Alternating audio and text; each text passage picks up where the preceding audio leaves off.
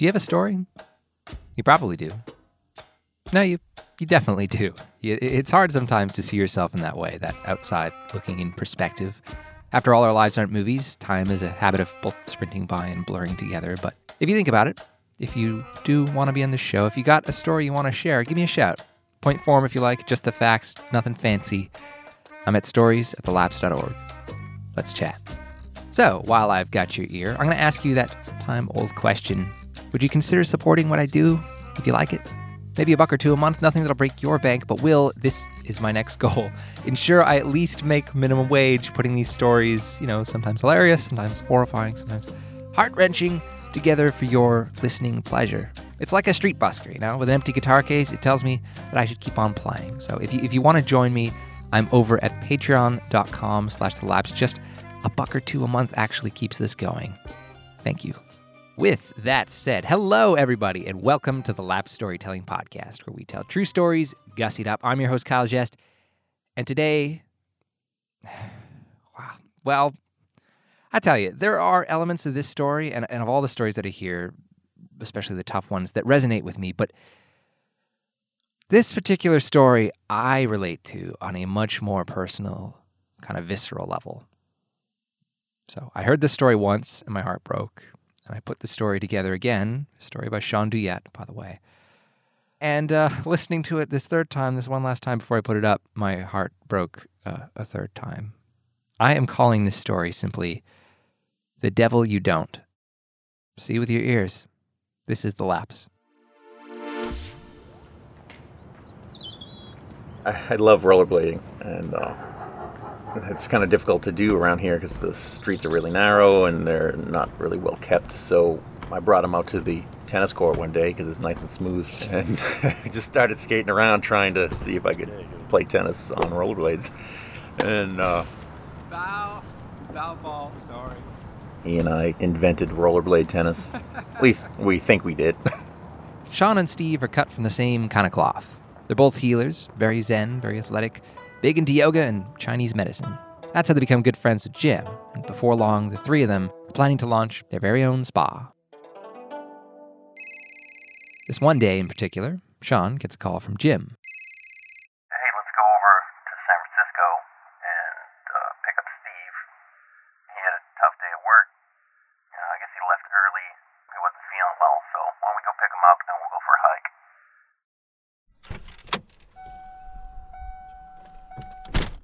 I was in the car just waiting for them, and I saw Steve really briefly, and he looked agitated. They jumped in Steve's car, and I followed them to Muir Woods. I was right behind them on the highway, and I saw Steve wildly gesticulating, and you know, was seemed really animated.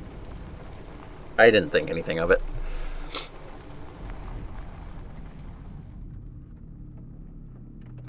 Jim looked really distraught. I thought they had some sort of argument. What's going on? Jim turned around to get in his car and leave. He just said he didn't feel like going anymore. Didn't feel well all of a sudden. Don't feel well. Steve went over, and Steve talked Jim into going on the hike. Steve was like standing really close to Jim with his arms out, like shielding him from something. I don't, I was... Uh, I don't know what he was doing. I was laughing at it, quite frankly. I thought he was he was just being silly. Whatever.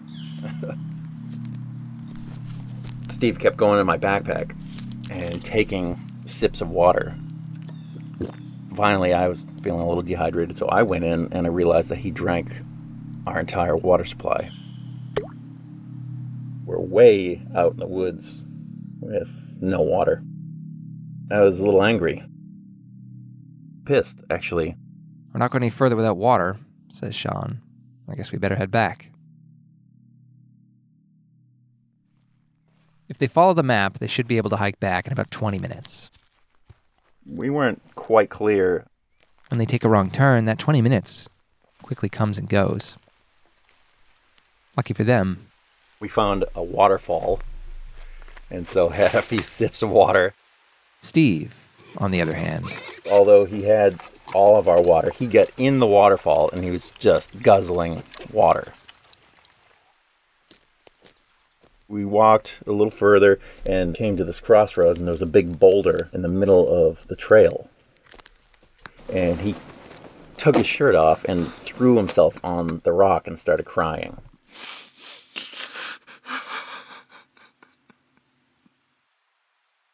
Jim got really quiet. Really quiet and distant, and I didn't hear a peep out of him. Steve just keeps reciting this mantra over and over. I just want to go home. I just want to go home. Let's just go home. Let's just go home. Steve started crying again. Crying and then sobbing loudly, moaning and making all these weird noises.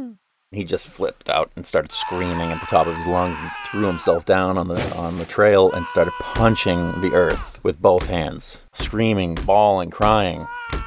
Jim had had enough. He he was scared, didn't know what the hell was going on, so he he took off. I thought, okay, something's really amiss with my friend. And so I sat down next to Steve, who was still face down. He had stopped punching it at that point. And uh, we sat for about five, six, seven minutes, and he calmed down, wiped his tears away, said again, let's just go home. I just want to go home. I said, all right, let's go. We're walking. We're both quiet. We walked, I don't know, for maybe fifteen or twenty minutes, and um, came around a corner, and there was a bench, and we could see that Jim was sitting there waiting for us. As we approached, Steve walked up behind Jim and wound up, clocked him in the face, in the side of his face. He didn't even see it coming. Steve had fallen on Jim, was on top of him, punching him. As I approached, I saw Steve lean over and bite Jim's head, biting, ripping hair out of his head.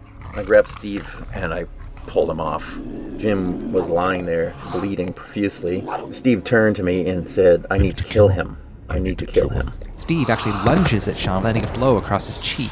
Before Sean can even process what happened, Steve is already back on Jim. Back on him again and start biting him again. My adrenaline was through the roof. I picked him up and threw him. And he landed on his back.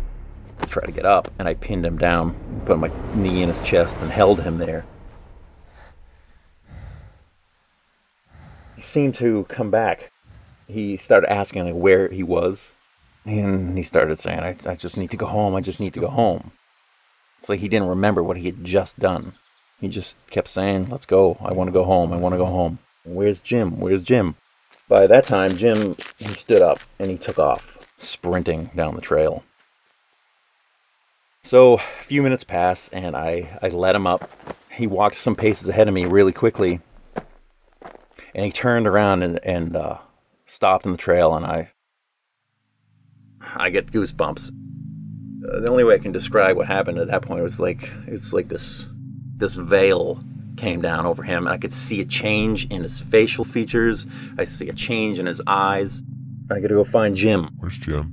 I gotta kill him. Kill him. Kill him. Turned around and started sprinting towards where he thought Jim might be. As he's running, Steve shouts back just one warning. Go back a mile. I'm like, holy shit. And I was just pacing back and forth, pleading, God, what should I do?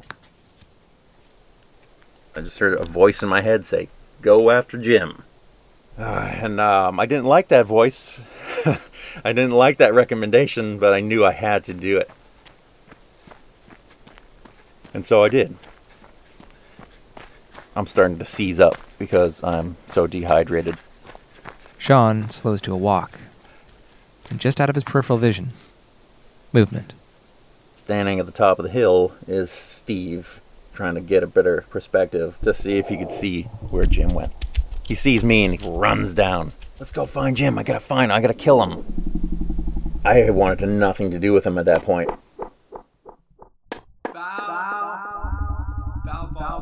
He wasn't my friend. But what else can Sean do but play pretend?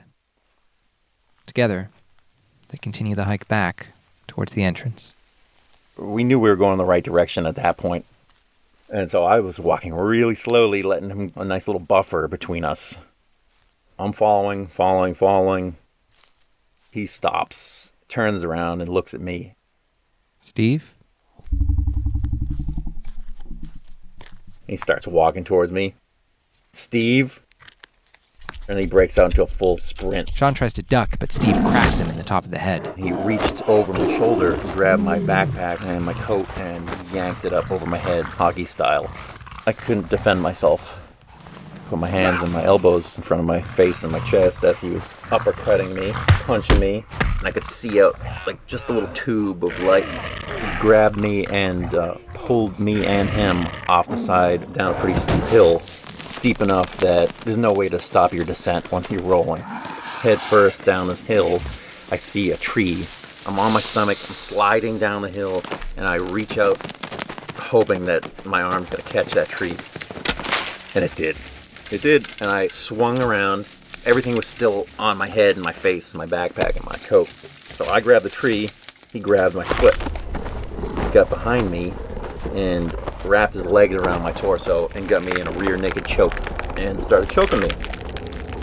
You're cranking the head and forcing the person's larynx into your other forearm.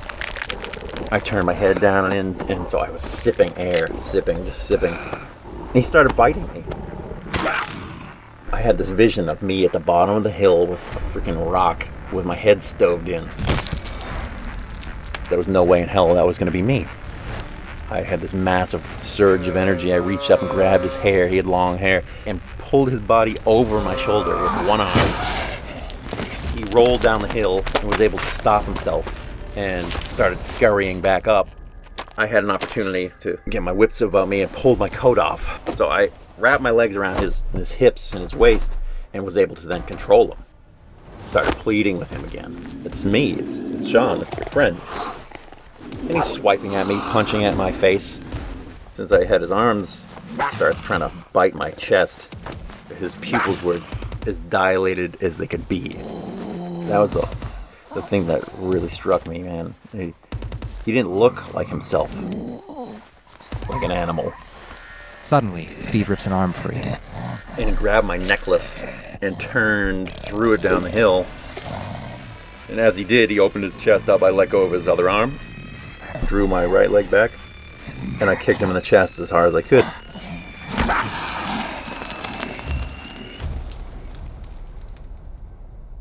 And, uh... that's where he remained. I scurried up the top of the hill. I'm fully dehydrated at this point. After a few yards, my leg seized up, and I couldn't bend my legs at the knees. And I'm praying now. I was like, I'm screwed. If he gets up now, I I don't have the energy anymore. He never followed me.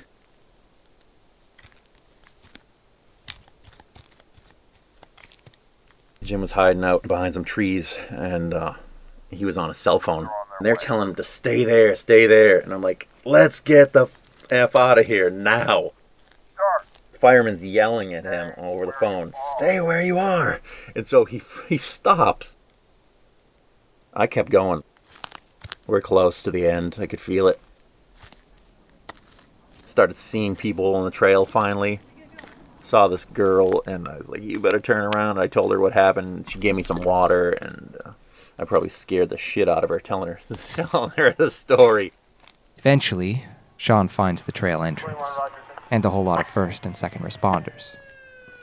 Where's Jim? Where's Steve? Once they know that, they want to make some arrests. Grilling me and uh, telling me that I better tell them what sort of drugs we were doing. Steve, he was on the verge of being a teetotaler. He would drink some wine, but he never did any drugs. We didn't do drugs. Ever. We weren't doing any sort of drugs. I don't know what happened. The authorities locate Jim, bring him on back. His face was cracked open and his blood dripping everywhere. And he had a broken orbital bone. We had our little moment before the fire department took over, took him, put him on a stretcher and everything, started dealing with his injuries. And then I heard someone was on a walkie-talkie. We got him.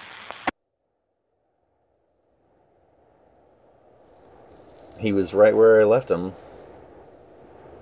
Just sitting there, like, rocking back and forth. Didn't know where he was. Wouldn't speak to them. I just jumped in, in Jim's car and was trying to catch up with the ambulance. That it was really, really tight roads out there, so I'm flying, trying to keep up with them. I don't know why I was thinking I could catch up with them. I don't remember what happened that night. I don't remember where, where I went. No, you know what? I did go to the hospital. I remember I did go to the hospital. I did. Okay. I hadn't thought about this part, man. I was I was sitting there, and Jim was in the other room getting treated, and then, oh, God, about an hour went by, and then they brought in Steve. And I was like, holy shit, I don't want to be near him. I, you know, I don't want to... I don't want to be near him at all. And he was in, they put him in like two rooms away. And we could hear him in there screaming, yelling. He was still freaking out. But that was freaking me out. I didn't want to hear that. I didn't want to be close to that. Yeah, I talked with, with Jim, talked with uh, the nurses. Uh, I was just like, I know, I, just, I didn't want to talk anymore. People asked me all the same inane questions, man. They found my backpack, but they kept it as evidence for a while. They, of course, they they probably went through it looking for drugs, looking for all, whatever sort of drug would cause. That was good. That was a little bit of closure for some reason. I got my my coat that I had. Actually, that had the opposite effect. When I when I, I saw the coat again, I remember loathing the coat. It's interesting now. I think back, it made me angry to see it. I wanted to destroy the coat and get rid of it, which I did. I threw it away. I went and uh, and saw Jim, and he um, he became really emotional as soon as he saw me. He was he was sobbing, crying, and he was a sweet man. He's just super kind, um, always smiling, and you know, never had a beef with anyone. I talked to him a couple times after that, and then. He just, he faded away and didn't, didn't answer my calls anymore. I called his, the place where he's employed, and he had quit. He had sold his home, and they moved out of state. Yeah, Jim, Jim's, he was a sweetheart. I got a call from Steve's parents. They thanked me. I don't know why. I guess from, you know, he might have indeed killed Jim. So I think they were thanking me for stopping that so their son wasn't a murderer. One time he mentioned that when he was a teenager, he was going through a tough time and had some sort of breakdown. Turns out he was bipolar. He was always eccentric, but, you know, never, never violent. His father asked if I wanted to see him. I don't know why I said yes, but I guess I wanted to see him as himself again. He didn't look like himself again. He looked like uh, he hadn't slept in weeks, and he looked nervous to be out in public. I gave him a hug, thanked him, you know, for being back, I guess. I don't know. I know a lot of people say that's the last person I would ever think would do that. They're so sweet. And that, that was him to a T, man. He was. We were learning uh, kite uh, surfing, windsurfing, and uh, we also did that on rollerblades. We had a training kite, and quarter quarter size training kite, and a big parking lot, and we were scooting around the parking lot, this massive kite. You know, last time I heard, he was uh, he was living near his parents, and actually. Practicing again, practicing medicine. You know, he was one of he was one of my best friends I ever had. We used to do all kinds of cool stuff together. Yeah.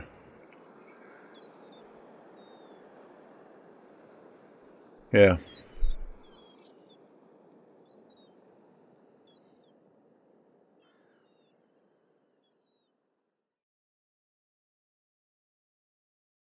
That story again was shared by Sean Duyette. Sean actually wrote a book with Steve back in the day. Uh, it's called MotoYoga, that's M O T O, about two good friends on their particularly zen motorcycle journey together.